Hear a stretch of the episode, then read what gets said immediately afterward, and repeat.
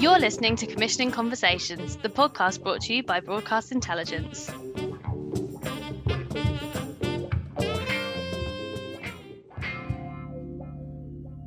Hi there, and welcome to Commissioning Conversations. I'm Heather Fallon.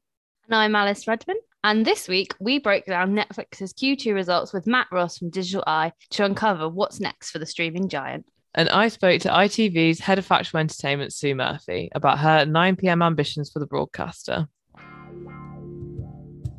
Hi, Alice. Last week we focused on Channel 4, but this week we're going to be tuning our attentions to Netflix and ITV. Yeah, um, really excitingly, Netflix posted their Q2 results a couple of weeks ago, which were quite a mixed bag. So we decided to talk about it with our friends at Digital i and help break down what it means for the future of the SVOD and what it could potentially mean for commissioning. Let's get right into it. Hi, everyone. We're joined by Matt Ross, who is the product manager at Digital i for SODA, which is an SVOD measurement system. And he's going to tell us all about Netflix's Q2 figures today. Hi, Matt. Welcome to the podcast. Hello. Thank you for having me. We've worked with Digital i before. If you are a subscriber of Broadcast Intelligence, you will know that we um, worked with them on our Netflix and Amazon getting the green light report. They have a lot of valuable information about the SVODs using their SVOD management system, SODA. I don't know if you want to talk a bit about what you do at Digital i, Matt. Yes, so we have a yeah we have a, a measurement system as you said. We've been running this project for about two uh, and a half years now.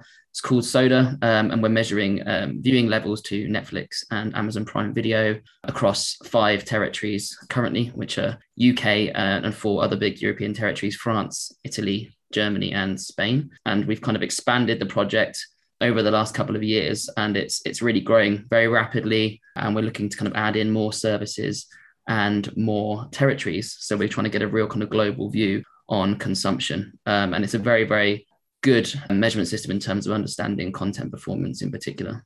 It's super interesting. And today we are going to talk about Netflix, which is obviously the biggest and the most well known of all of the SVODs, I would argue.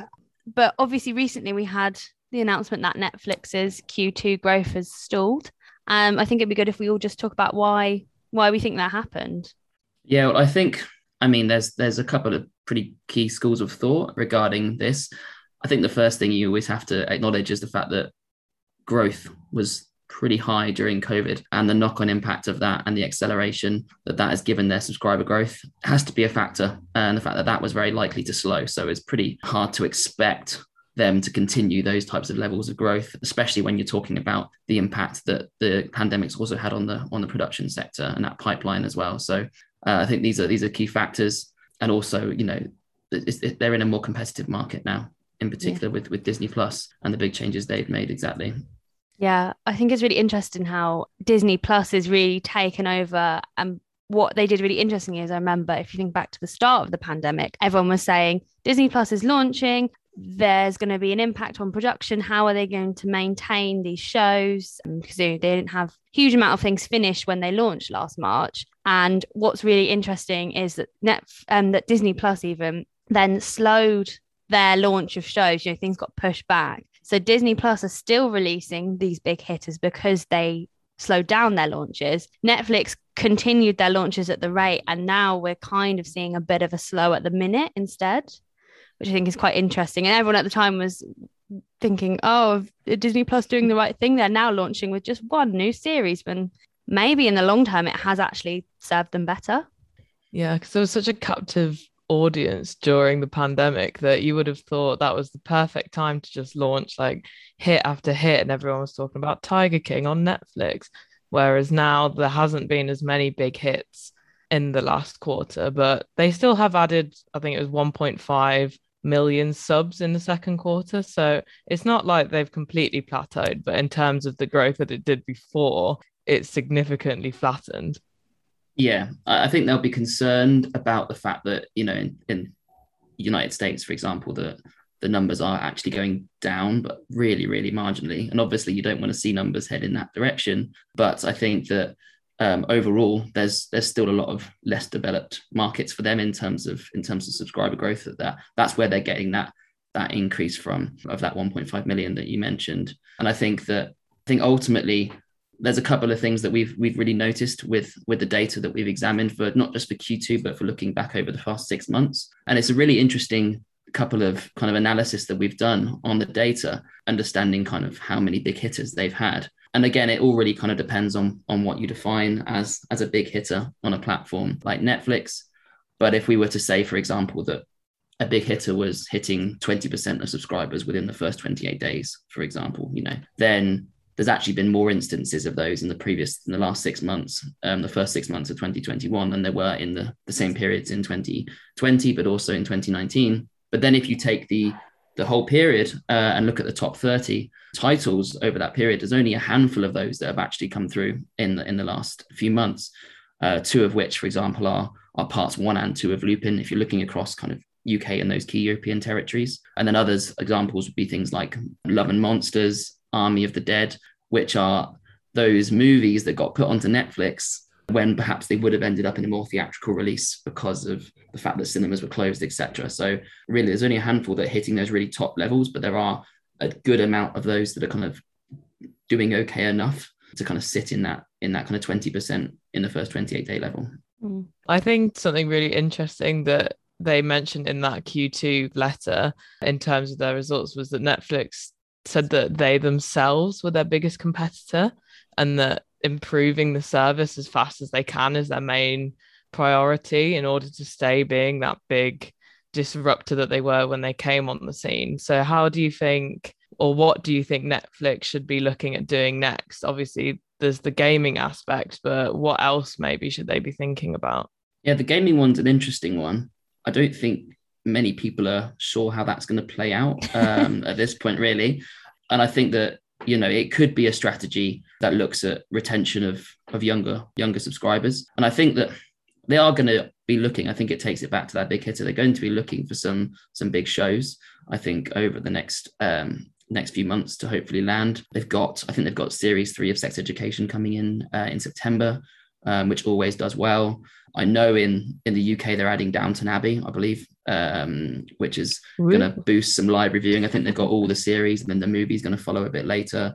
So again, that might that might help with subscriber growth of of kind of the demographics that they're perhaps less um, successful with. So that's in the UK, I believe. So uh, yeah, I think that they'll be you know they'll be really looking to get big strike in. That you know they haven't had anything hugely significant in terms of right up there as it's been since Bridgerton which was the back end of last year. The Crown is always hugely successful in terms of driving people into the mm. platform as well. I think that you know they're really going to be looking for for a kind of a show that's going to do that for them as well. If you look at the types of shows that that someone like um, Disney Plus have been kind of talking about that's coming up, the Obi Wan Kenobi series, that's going to drive a lot of interest. Amazon keep updating their Lord of the Rings based series, and I think that's not due again until next year now. But these are the types of series that are kind of getting a lot of people talking, so they're going to drive a lot of a lot of subscribers into the platform. So it's whether or not Netflix have have got similar things lined up as well. Mm. I think it's quite interesting with Netflix how they don't have like a studio per se. And so, you know, we've seen things like Disney has all of these Marvel releases at its fingertips. You know, we saw Black Widow didn't go to just to cinema it also went on the streamer and that's obviously going to drive subscribers. Netflix kind of doesn't have this studio that it can suddenly say no actually we're going to put this on netflix because all of its films it's making are actually for netflix and like encompassed in that kind of budget and financial model. And so they can't suddenly rely on that for a little windfall because they would have accounted for it anyway. And i think it's really interesting just that as a thing for Netflix in general when competing with the other HBO Max, with Peacock, Paramount Plus, you know, that have these big, big catalogs behind them as well. Netflix are going to lose Friends and The Big Bang Theory and all of these other shows that people put on as kind of background noise. And they are like, you know, your ye old faithful on Netflix, you know, when you're like, hmm, what do I want to watch? And you can yeah. watch Friends on demand and just put it on in the background while you do your cleaning or whatever. Yeah, I think yeah, they're gonna all return to their home streamers. And I think that's definitely something that's gonna be really interesting to see how Netflix deals with that. Absolutely. I think that that's something that that will probably be quite concerning is the mm. fact that they that they may lose some of those shows. And these shows are really really strong in terms of audience engagement, getting people to watch every single week or day, high amounts of content binge viewing. We know all these types of words that are they're associated with these with these types of content that have vast number of episodes, very very good in terms of repeatability as well. So, you know, they will be concerned that that they're going to lose those types of shows and perhaps in the market for for alternatives that can then replace those and, and still bring people in on a regular basis. Um, you know, Disney did it was a really good move to bring in that that stars element as well into Disney Plus when they've got a lot more of those types of shows because that's driving subscription retention for them. So I think that Netflix will be keeping their eye on on that type of content as well as the big hitters that we've already mentioned. It's quite interesting with kind of like that type of content. They don't have it yet, and they haven't made any moves to commission it or to buy it particularly yet. So it'd be interesting to see if they do replace with a like for like, you know, a long running sitcom, replace Friends with a long running sitcom, or if they try and go something completely different. I mean, we're speaking today and yesterday they renewed about four um, reality series. And I think they're really doubling down on reality at the moment, which hasn't, from the last time I looked at you guys' data, hasn't paid dividends in like viewing figures yet, but it's doing a lot in um, just splashiness. And, you know, everyone's talking about Too Hot to Handle and everyone's talking about Love is Blind, Selling Sunset, my personal favorite. do you think there's a, you know, do you think there's a, a market for it in the sense that we don't really see too many long running comedies most of the content these days, series tend to be around 10, 15 episodes long that we see, especially of the more recent commissions. Do you think that there's the scope for that? Or do you think they'd go more low budget and go into the into the non-scripted space to try and get the volume up? I think they I think at the moment they're definitely trying to capitalize on the non-scripted space. I think it can be made cheaper. It's easier. If something doesn't work, they can run something else. And also they have a novelty at the moment because I think at the moment reality on linear is appointment to view. You know, Love Island is completely not in your control when it's on. And if you miss a night, you're behind and you have to catch up the next day because you've got another night. Whereas Netflix kind of are capitalizing, I think, on the thing of Love is Blind was, for example, take that release schedule. That was released in chunks. So you had maybe four weeks to watch the first I think it was the first bit until they moved into their apartments. I can't remember how many episodes, but you had like a good couple of weeks to watch that bit before the next bit. And I think, you know, for certain people, that's that's a more appealing reality prospect. I binge watched Love is Blind. I was obsessed. I literally, as soon as the um after the Ulta thing came out, I was like, I can't wait to watch this. But I can't get behind Love Island because I can't do an every night watch of something. I find it really hard. I can't watch the same thing. I'd rather binge watch things, but you can't binge watch catch up on Love Island because a lot of Love Island is about being on Twitter at the same time and your socials and talking about what's going on. So I do think actually, you know, whereas if Netflix do lose Friends or How I Met Your Mother or you know those really those globally treasured comedies that people on as background noise, I do think they're they might have more success in the reality replacing that with high volume reality shows instead is just my kind of gut feeling on this. I mean, they haven't made very many moves in comedy for long running comedy series, but we we don't know what they're a mysterious bunch. Um, we're not sure what they're thinking. They could be having a strategy meeting right now, being like, "We need Friends again. Friends, the Netflix version." Yeah, yeah. I mean, the gaming, the gaming thing came out of left field a bit, and so you don't you yeah. don't really know what to expect. But you can definitely see a trend in in non-scripted increasing, and I guess it's something that's not been done as much on on competitor platforms as well. So there's there's a kind of not a USP, but there's something slightly unique about a large SVOD service that have got a bit more of a focus on on non-scripted content, and it's getting that volume up as well.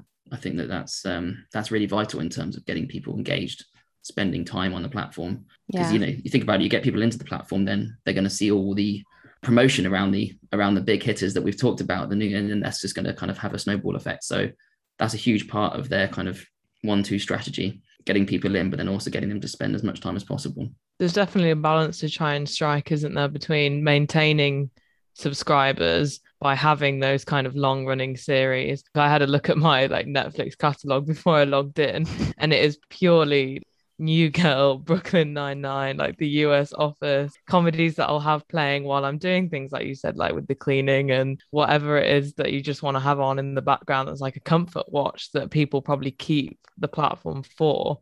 And then also finding those big hitters that bring in new people and make more noise. And then how do you find that balance? And non-scripted is probably a better avenue it's probably less time consuming in terms of creating big story machines that go on and on as well a drama like queen's gambit is going to take a very long time to create Exactly. And I think that they, you know, in part of what they'll be doing in house as well, when they analyze the data that comes back to them, be understanding how much they've they've spent on this content as well as how much viewing it's brought in. But you're you're complete. I don't think you're alone in any stretch in terms of having a a viewing catalog that's just made up of a lot of this kind of American comedy content. Um, I actually we ran, some data actually um, on this where we were looking at five particular comedies, which was How I Met Your Mother, uh, Modern Family. You also had Friends, Big Bang Theory, and Brooklyn Nine Nine on there as well. And across across the five territories, there were around 5 million subscribers for whom that content alone was 25% or more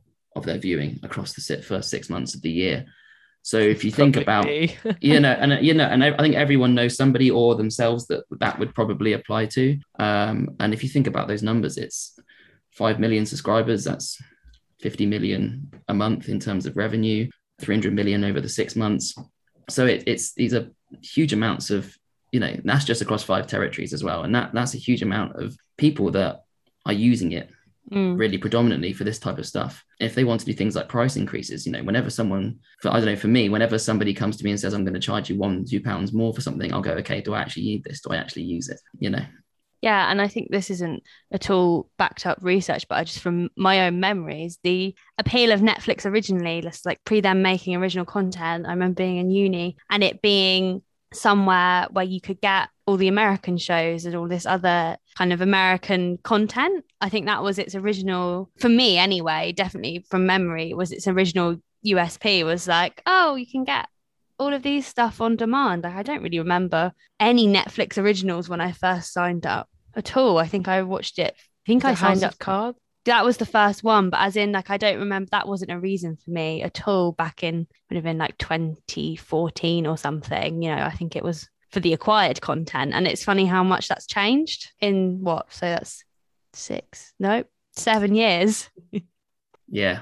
Which is quite quick. Yeah, it was kind of a almost a kind of blockbuster replacement, wasn't it, ultimately? And yeah, it is really, it's really incredible how quickly it's changed. Uh, House of Cards again for me was the first one I thought, you know, you think well, that's an interesting development. I was not expecting them to commission their own content, but it, it, then it started to work so well for them. And I think that the trend that we've seen in the data suggests that acquired content is is starting to creep back in and have more importance. But that that could be a coronavirus related element because of the fact that almost the hand has been forced in terms of the fact that you can't make as much content, original content then. So you have to kind of dip into the catalog a little bit more. Or it could be that they're they're looking at retention in some of the major markets rather than growth as much. And all so that yeah. comfort rewatching. I just saw that all yeah. of Gogglebox is on there, and I was like, who's watching that? And then I thought, actually, you know what that is. You would go back to the start sometimes if you were just feeling a little bit like nostalgic and you wanted to see what the world was like five years ago and what people were watching. Then you actually that is a reason to go back to the start of net um not Netflix, start of Gogglebox. Back to the start of Netflix where we just watch House of Cards over and over again. I think I got it to watch Catfish, the documentary, because I was obsessed with the really? TV show and I really wanted yeah. to watch the original documentary. Did not disappoint. No, I can't remember. I wouldn't be able to tell you what the thing I wanted to watch was for the first time. It might have been Breaking Bad. Oh um, yeah, that was one. That Bad. was a really big one. Yeah um, but I'm not 100% sure if I remember whether it was or not. But I think that's a that's a that's a really interesting point because one of the things about our data that we have explored and we want to continue to explore more is the fact that when we when we collect data, we actually collect historical data.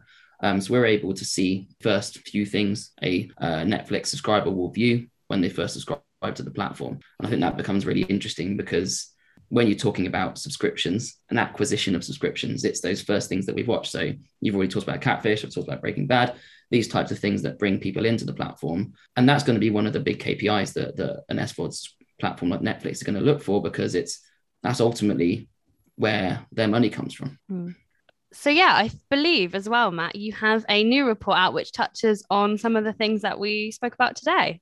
We do, yeah. We create a kind of series of, of reports that are available on, on the website that we that we use the data that we collect to to kind of give a bit of an example of the types of really interesting insights that can be got from the data.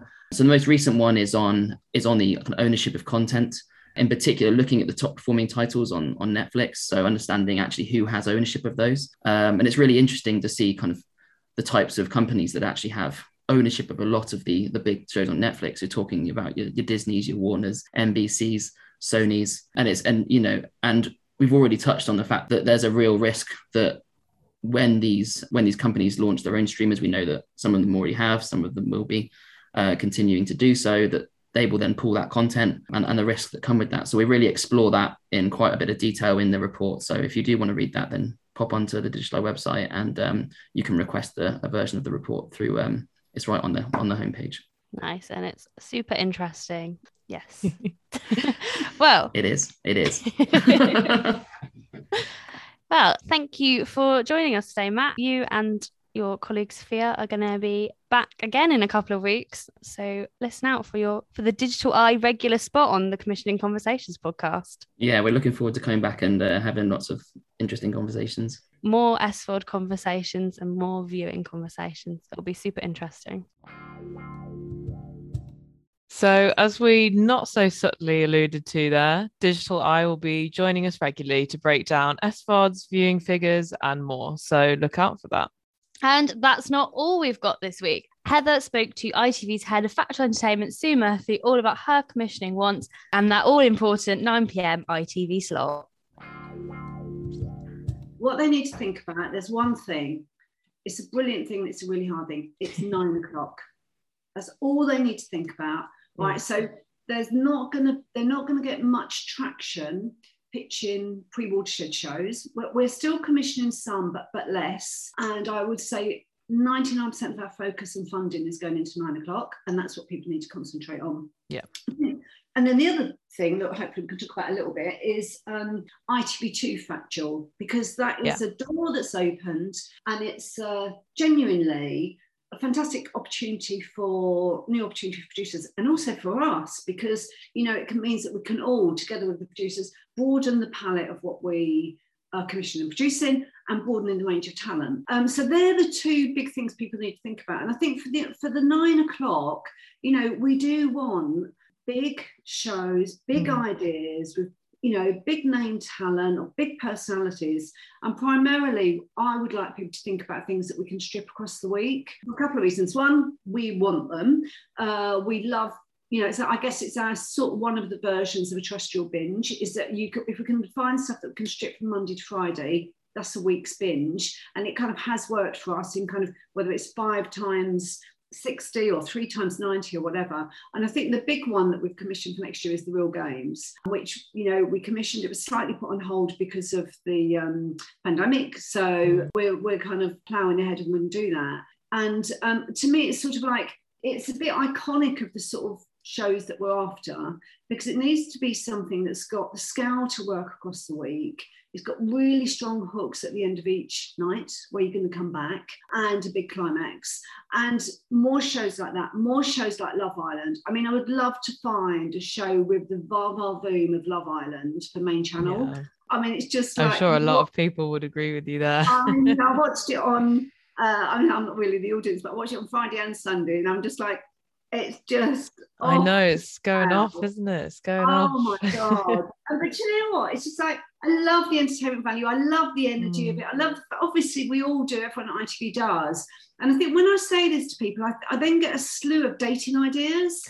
And that yeah. not what I mean at all. It's I mean the energy of it rather than the, the content. The energy. Yeah. And uh, that means that you just have to watch it, you know, and actually the twists and the turns and the live unfolding narratives. So, you know, just just something that's got right spirit for main channel, I think would be really good. Um, I think that I think the other really good thing for people thinking about right, what could work as a three part or four part or five part a strip for ITV at nine o'clock is that even if we don't commission it as a strip, even if it becomes a big nine o'clock series, which we also want, um, I think thinking about what would make a strip, you know, who is the talent or the personalities involved? What is going to keep you coming back and coming back? What are the twists and turns? I think they're all things that are good for any show on ITV at nine o'clock. So I think that's the primary thing I would ask people to think about big competition formats, other things that they think could strip at nine o'clock. Mm. I think it's really important. I think sort of big nine o'clock series. So one of our big shows is Gordon, Gino, and Fred. I don't know if you watch it, but you know it's done really well for us. It's coming back in the autumn. They're in Greece. It's hilarious. Um, and yeah, I've um, seen clips. I won't lie, I haven't seen the whole thing, it. but it does look it looks lovely. I like i know that it's one of those things that i'll really enjoy. I just haven't got around so to it. you've got to get into it. Do you know what's brilliant is that you know say there's a real world starting point. It is a food and drink uh, series uh, and i think it's a very itv1 way of doing that that subject.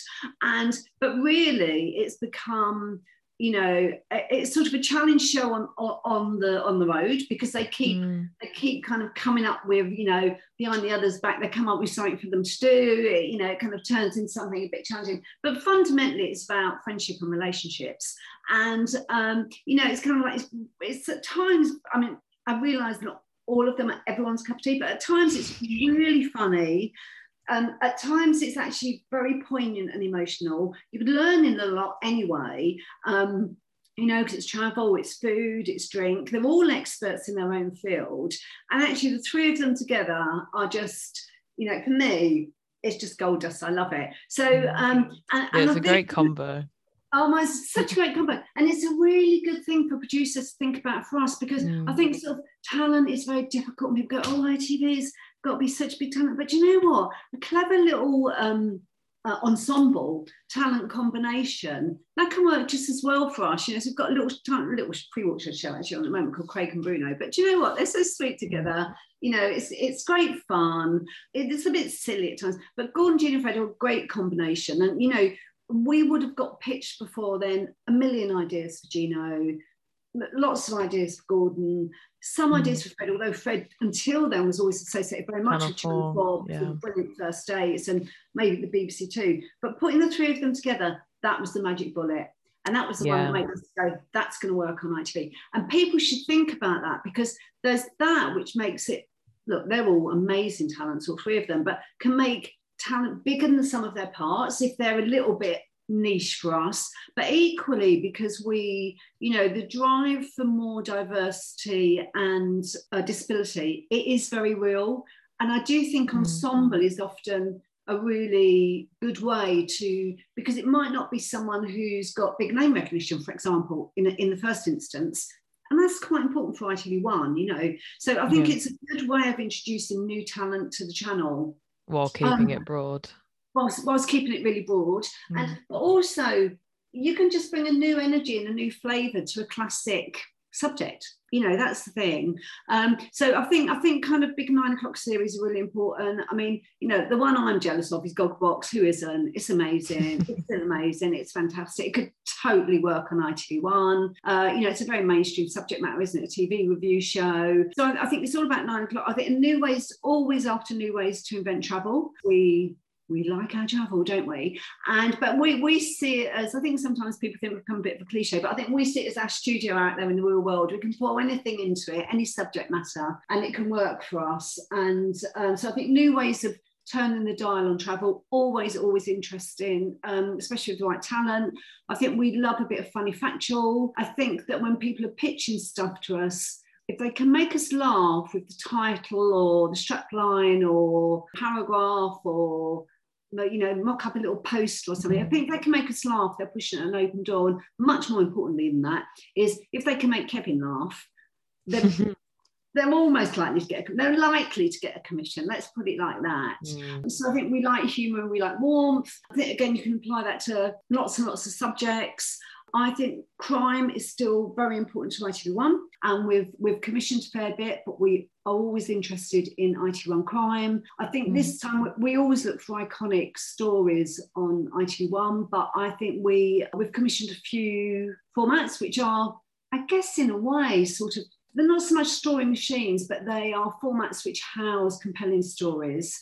And I would say the one area where we don't get so much, although we're beginning to uh, have a few green shoots in it, is people coming to us with stories that are so compelling that you could tell them across three or four or more episodes. But I think crime's still really important and we still have a huge appetite for it. We don't get enough, we do get, but we don't get enough really ambitious ideas. I think we get a lot of mm. small ideas, and I, th- I know it's ter- I know it's terrifying, but, but I think I think people need to be more ambitious, both in what the idea is and their vision for the idea, because that's the way the world's going, isn't it? And yeah. um, for nine o'clock, you need a bit of that. And I think that whether it's in crime or travel or whatever, I think that would be my biggest steer to people is just think big and be ambitious. And when you come to us, if it's a big idea, come with a vision about how you want to make it. So, ambition really is the way to go for ITV. Absolutely. Sue also broke down her new strategy for ITV2, as well as telling us all about the upcoming crime slate that's coming out in autumn. So, for more information on that, I'm afraid you're going to have to go and visit her profile at broadcastintel.com. And as always, if you'd like to come and join us on the podcast or have any questions, drop us a line at info at broadcastintel.com or you can email us directly at firstname.lastname at broadcastnow.co.uk. And if you do want to look at Sue Murphy's profile and become a member, you can contact us through those emails too. And we'll be back in two weeks. But for now, have a great day. Bye. Thank you for listening. We'll be back soon with another podcast, but in the meantime, be sure to check us out and all the latest commissioning briefs and programme greenlights at broadcastintel.com.